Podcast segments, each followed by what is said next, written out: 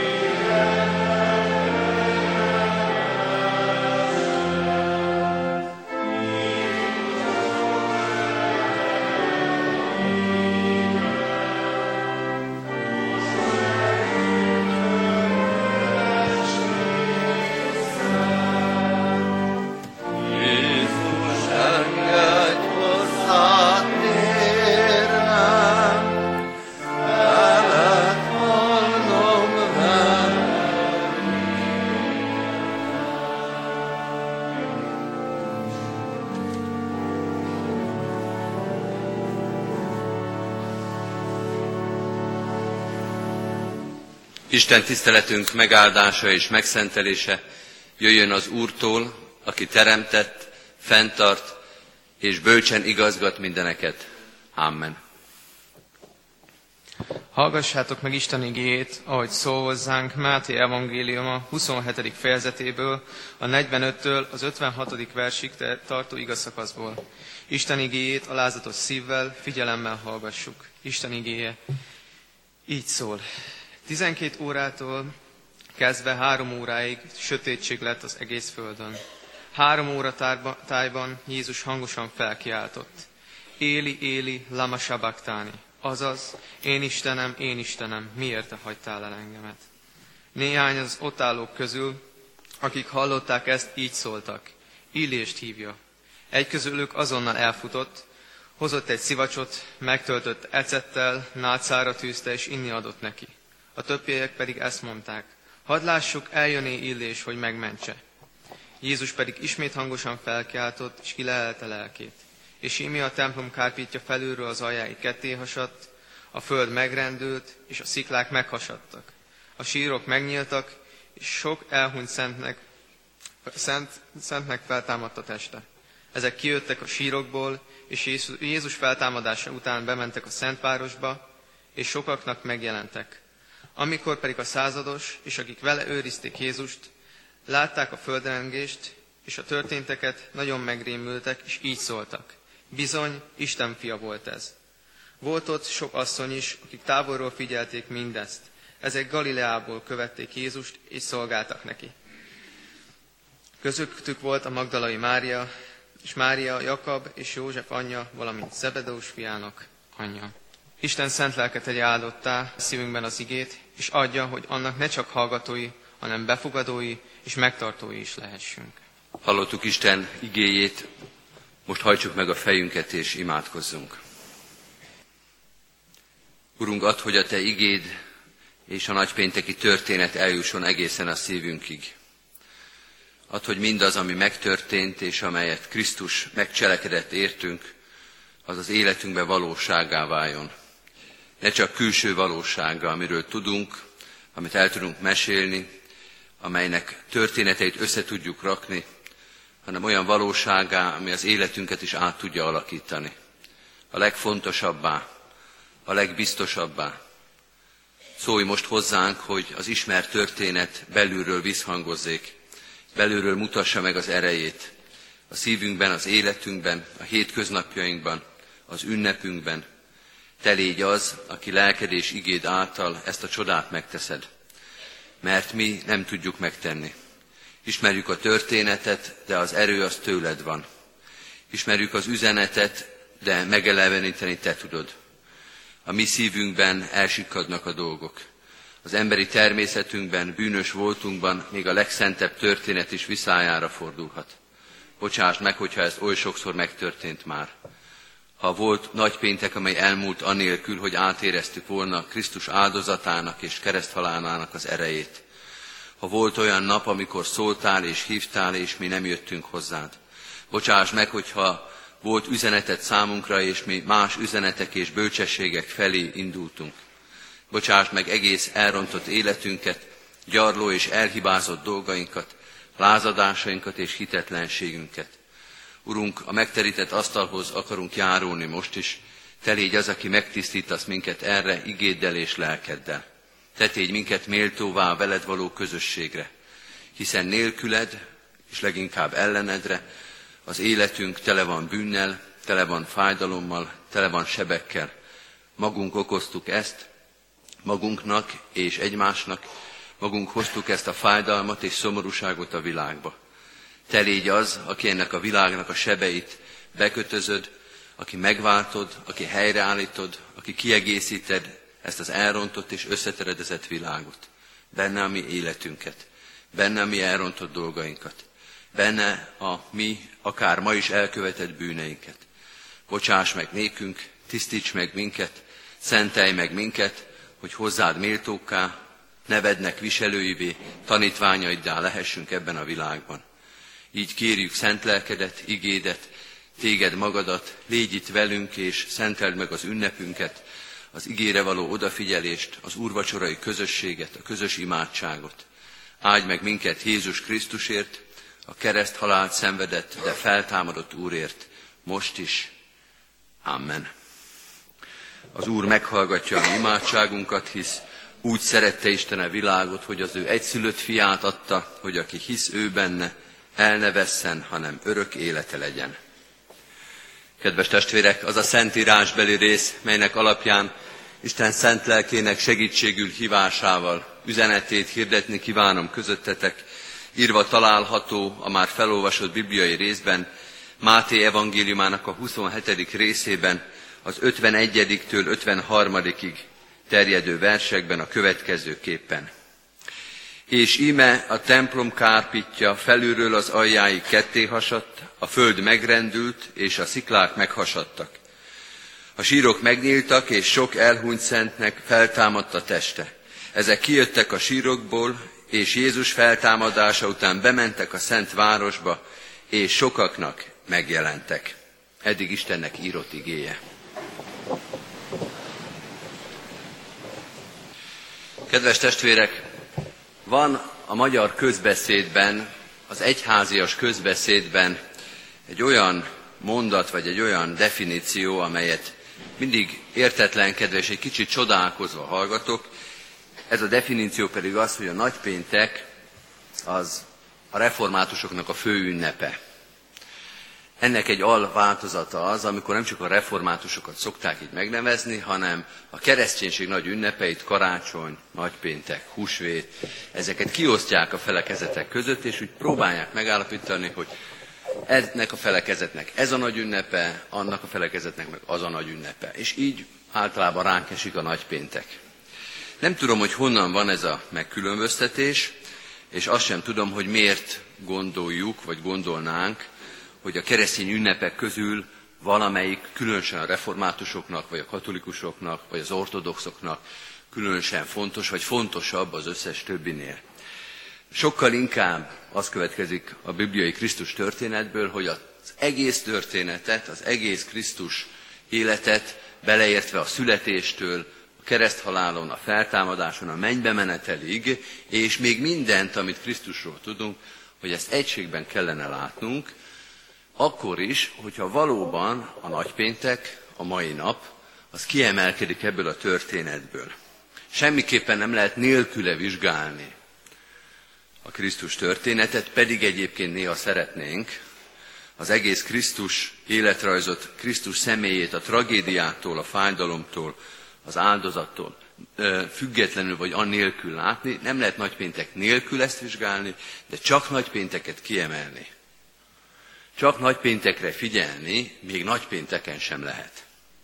Ha csak ez az ünnepünk, és ez a legfontosabb, akkor a református egyház egy depressziós, fájdalmas, gyászoló, az örömhírről mit sem tudó egyház lenne. De nem így van, mert nagypénteken már mi látjuk és tudjuk, hogy hova fut ki ez a dolog, és nem látjuk húsvét nélkül soha a nagypénteket. Azért is kezdem ezzel a gondolattal, mert az a nagypénteki történet, amelyet Máténál olvasunk, illetve az a részlet, amelyet Máténál és szinte csak Máténál olvasunk, ezt az ünnepet, amelyet most megpróbálok elhelyezni az egész Krisztus történetben, mégiscsak kiemeli, mert olyan apokaliptikus, szinte világ végét idéző jelenetekkel köríti a Krisztus halálát, amely mégiscsak föl teszi a kérdést, mi történik itt, és miért van szükség ilyen jelenetekre, ilyen kísérő jelekre, amikor a nagypénteki kereszt halált nézzük. Sötétség, földrengés, a sziklák ketté hasadnak, a templom kárpid ketté hasad, és feltámadnak halottak, sőt bemennek a Szent Városba majd. Mit jelent ez a nem mindennapi jelenet sor a Máté evangéliumának a leírásában? Amikor nagypénteket nézzük, akkor Máté azt mondja, ezek az apokaliptikus jelek, ezek a szinte világ végét idéző jelenetek három fontos területre oda irányítják a tekintetünket. A templomra, az egész teremtett világra és a feltámadásra. Egészen röviden, csak néhány mondatba hadd magyarázzam ezt a három irányt, ahova nagypénteken oda kell néznünk, akkor is, ha eredetileg nem oda néztünk. Néhány üzletben látunk olyan kis villogó fényeket, ügyes kis reklámfogás, éles kicsi fények villognak az üzletbe, és ha az ember megy össze-vissza a boltba, előbb-utóbb oda kapja a tekintetét, mert mindig meglát valamilyen villanást. Kiderül, hogy egy termék alatt villog ez a kis lámpa, és cél az, hogy akármiért is mentünk be az üzletbe, akármit is csinálunk, akármire is gondolunk, első, második vagy harmadik villanásra mindenképpen ránézünk erre a pontra, mert ott valami az eladó számára fontos dolog van kirakva. Talán kicsit profán a példa, de azt gondolom, hogy ez a furcsa jelenet sor, amit itt leír Máté, hasonlóképpen működik. Nem lehet a nagypénteket úgy végélni, nem lehet végigolvasni a történetet, hogy erre a három pontra oda ne kapjuk a tekintetünket. A templomra, a teremtett világra és a feltámadásra. Nézzük ezeket most fordított sorrendben. Először hadd kezdjem a feltámadással. Azt mondja, és most nem fogom eltéveszteni a mondatot, azt mondja ezzel Máté, hogy a nagypéntek az a feltámadásról szól. Tudjuk persze, hogy Jézusnak a kereszt halála történik meg nagypénteken, de a nagypéntek az nem a halálnak az ünnepe. A nagypéntek nem a kudarcról, nem az elbukásról, és nem a végről szól, hanem a feltámadásról szól, megelőlegezve már egy kicsit a húsvéti feltámadásnak a történetét, már itt megjelenik az, hogy miről is szól az az ünnep, mire kell nekünk odafigyelni, mi az, ami nélkül nagypénteket nem szabad elhagynunk, a feltámadás. Kávi Jánosnak, a mi fontos és nagyon tisztelt teológusunknak eddig ismereteink szerint egyetlen verse maradt fenn, egy szép hexameterekben írt vers, amit nemrég lefordított egy teológus. Ennek van egy szép ö, strófája, hagy olvassam föl. Ám a halál maga élet, győz Krisztus feszületje, így örömünkben már félelem, félelem átka nem űz. Ám a halál maga élet. Amikor a halált látjuk a Golgotai kereszten, akkor az életet látjuk magunk előtt, a feltámadásról szól ez a nap, még akkor is, hogyha a színei és a jelenetei annyira komorak és fájdalmasak.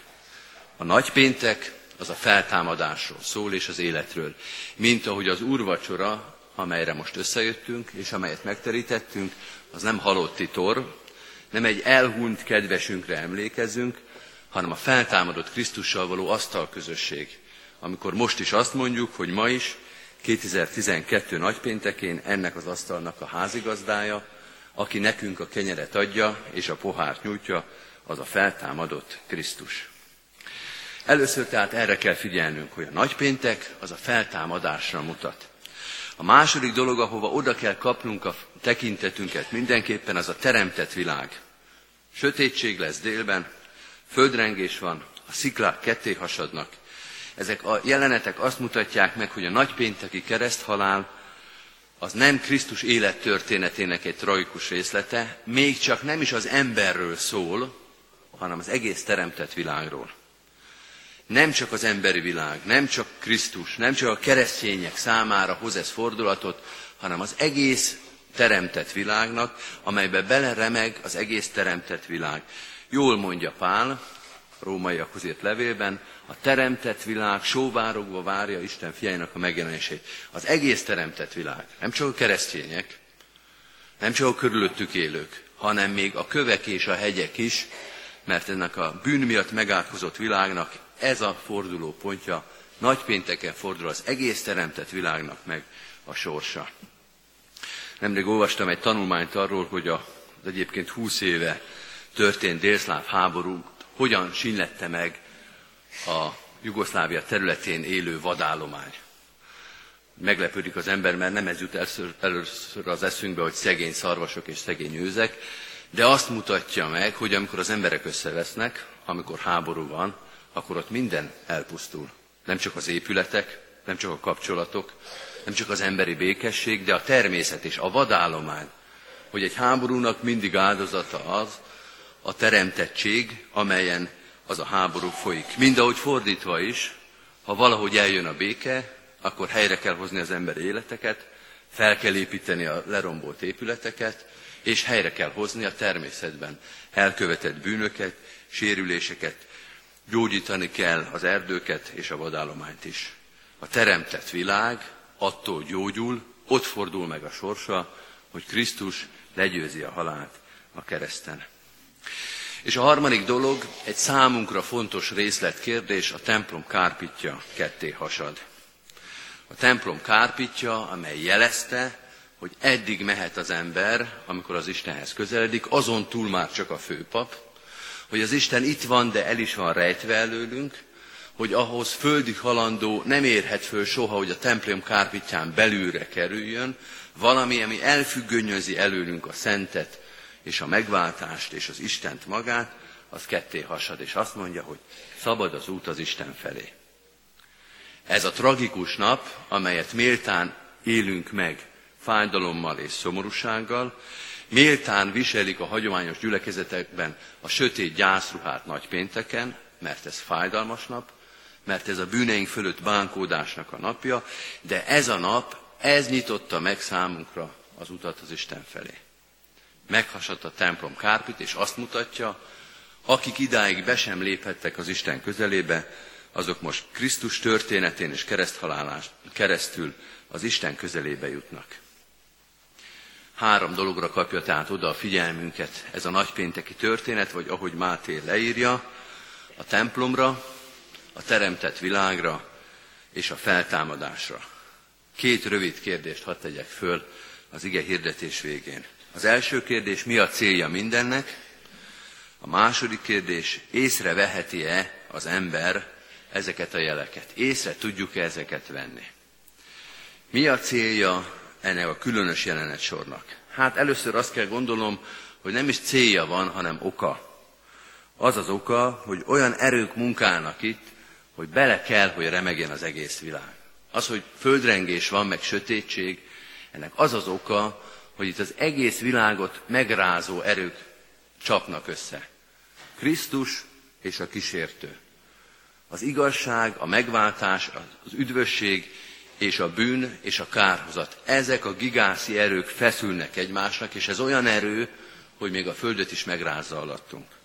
Jó kép az, amit itt uh, Máté is használ, és ami megtörténik, a földrengés képe. A földrengés az azt mutatja, hogy olyan erők mozdulnak meg alattunk, több száz, több ezer kilométer mélyen, hogy még a föld felszín is beleremeg abba, amilyen erők alul összeütköznek. Tehát ez az oka, hogy nem lehet esemény nélkül túlélni a nagypénteket, hiszen az egész világnak a legnagyobb erői csattanak ott össze. De mégis van célja is, és ezt is meg kell fogalmazni, az Isten jelet akar adni a hívő ember számára. Akik erre vártak, akik évtizedek, évszázadok, generációk óta arra vártak, hogy eljöjjön a messiás, kapják föl a fejüket, lássák meg, hogy most történik meg az, amire vártak. Most vettetik el a világ fejedelme. Most kell nagyon figyelni, most kell megérteni, mert ez az életünknek, a teremtett világnak a leglényegesebb pillanatra. Ezt a mostot, ezt mutatja meg a megrázkódó föld és a ketté hasadt templom kárpit. Ezért van a második kérdés is. Észre veszi -e ezt az ember? Az Isten jelet ad, a legerősebb jelet, amelyet el lehet képzelni, beleremeg az egész föld, észre veszi -e ezt az ember? Vagy fordítsuk meg a kérdést, lehet-e nem észrevenni azt, amikor elvettetik a világ fejedelme? Lehet-e nem észrevenni azt, amikor Krisztus győz a kereszten? Megtörténhet-e, hogy nem lesz mindenki keresztény, aki ezt látja, átéli a földrengést, látja a kettéhasított templomkárpitot, látja a feltámadt halottakat és az üres sírokat, megtörténhet-e, hogy nem lesz keresztényi egész Jeruzsálem és az egész világ. Kedves testvérek, én ott voltam 85-ben, a Balaton térségében, amikor rengett a föld, azt bízás mondom, hogy azt nem lehet nem észrevenni, amikor az ember alatt megmozdul a föld. Tovább megyek, nem lehet nem meghallani, mert annak még hangja is van. Szerintem az volt a legfélelmetesebb, amikor morgott alattunk a föld. Azt nem lehet összetéveszteni semmiben. Nem lehet azt mondani, hogy elment egy traktor a ház előtt, vagy hogy ugat egy kutya. Az ember az ágyból is kiugrik, úgy megijed, úgy megretten, úgy megremeg az egész élete. Ennek fényében kérdezem ismét, hogy lehet az, hogy nem lesz keresztényi egész Jeruzsálem? A föld megrendül, a halottak feltámadnak, a templom kárpítja ketté hasad. Lehet ezeket a jeleket nem észrevenni? Kedves testvérek, tudjuk, hogy a történet úgy folytatódik, hogy Jeruzsálem nem lesz keresztényé, és ezeket a jeleket látva nem ért és nem fogad el ez a város. Látják, de nem ezt értik alatta. Nem azt, amiről itt most beszélünk. Másképpen magyarázzák. Másképp magyarázni mindent lehet. A legtisztább, a legerősebb jelet is lehet másképpen értelmezni. És bár az Isten jeleket ad, a legerősebb jelet adja, de az ember vak, és csak a hit szemei értik meg azt, amit pedig Máté szerint ilyen erős tónusokkal és erős színekkel ír le a Teremtő Isten. Nagypénteken arra tanít minket ez a történet, hogy aki jelet kér az Istentől, az kérjen hitet is hozzá. Mert hit nélkül, a hit szemei nélkül nincs az az isteni jel, ami mellett ne lehetne vakon elmenni. Annyi mindenben kellene nekünk is tisztán látnunk. Annyi mindenben kellene megérteni az Isten jeleit. Betegségek és tragédiák, nehéz döntések, erőnket meghaladó feladatok, bölcsességet igénylő szolgálati lehetőségek vannak előttünk. De hogyan döntsünk? Merre lépjünk? Nagy pénteken, amikor a legerősebb jelet adja nekünk az Isten, arra biztat minket, hogy a jel mellé őtőle kapjuk a szemet, a megértést, a hitet. Előttünk van a jel, a megterített úrasztala, kérjük az Istent, a Teremtő Istent, aki még a földet is megmozdítja alattunk, adjon nekünk látó szemet és elfogadó szívet, hogy ezt a jelet, amit ma is adott nekünk, bízvást és pontosan megértsük. Teremtő Istenünk, mindenség Ura, megváltó Jézus Krisztusunk, áldunk és magasztalunk azért a szeretetért, amelyel ezt a világot szereted.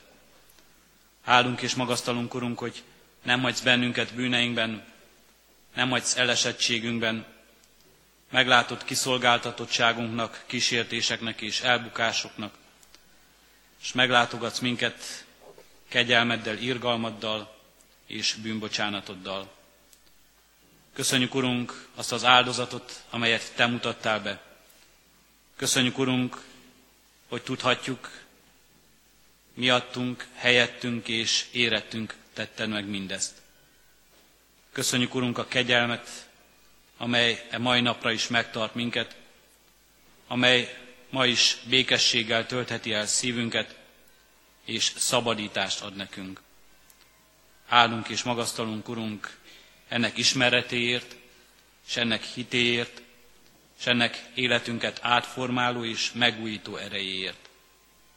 Kérünk és könyörgünk, Urunk, ne csak az ünnepre legyen ez igaz az életünkben, hanem életünk minden idejét, a hétköznapot, a munkát, minden feladatot, emberi kapcsolatainkat és közösségeinket egyaránt meghatározza azt, az, hogy mi a te gyermekeid vagyunk, szabad emberek, akik szabadok vagyunk arra, hogy neked szenteljük életünket, hogy téged dicsőítsünk. Kérünk és könyörgünk, Urunk, ebben újíts és erősíts meg minket ma is és mindenkor, szent lelked által. Amen. Imádkozzunk most testvérek együtt, ami Urunk Jézus Krisztustól tanult imádsággal. Mi atyánk, aki a mennyekben vagy, szenteltessék meg a te neved. Jöjjön el a te országod, legyen meg a te akaratod, amint a mennyben, úgy a földön is. Minden napi kenyerünket add meg nékünk ma, és bocsásd meg védkeinket, miképpen mi is megbocsátunk az ellenünk védkezőknek. És ne védj minket kísértésbe, de szabadíts meg a gonosztól, mert Tiéd az ország, a hatalom és a dicsőség mind örökké. Amen. Az adakozás lehetőségét hirdetem az ige szavával. Tartozom neked, Istenem, fogadalmaimmal, megadom hála áldozatomat. Szívünkben alázattal, Urunk áldását fogadjuk. Istennek népe, áldjon meg téged az Úr, és őrizzen meg téged. Világosítsa meg az Úr az ő orcáját te rajtad, és könyörüljön te rajtad. Fordítsa az Úr az ő orcáját te rád, és adjon békességet néked. Amen. Helyet foglalva néhány hirdetést hallgassunk meg. Hirdetem a gyülekezetnek, hogy mai napon 6 órakor tartunk passiós Isten tiszteletet itt a templomban. Szeretettel hívunk és várunk mindenkit. A húsvéti ünnepek alatt Isten tiszteletet tartunk, húsvét vasárnap, reggel 7 órakor a református temetőben, 9 órakor, 11 órakor és este 6 órakor pedig itt a templomban úrvacsorás Isten tiszteleteket tartunk, mert ezt szeretettel várunk mindenkit. Hétfőn szintén 9 órakor, 11 órakor és 6 órakor tartunk urvacsorás Isten, ünnepi istentiszteletet itt a templomban. Szeretettel várjuk a gyülekezet tagjait ezekre az alkalmakra, és kérjük, hogy hívogassanak másokat is. Szeretettel hirdetem a presbiter testvéreknek, hogy levelük van, kérjük, hogy a lelkészi kiárónál vegyék azt át. Isten tiszteletünk zárásaként a 344. dicséretünket énekeljük a 344. dicséretünket, mind az öt versével. Az első vers így kezdődik, királyi zászlók lobognak, fénylik titka keresztfának.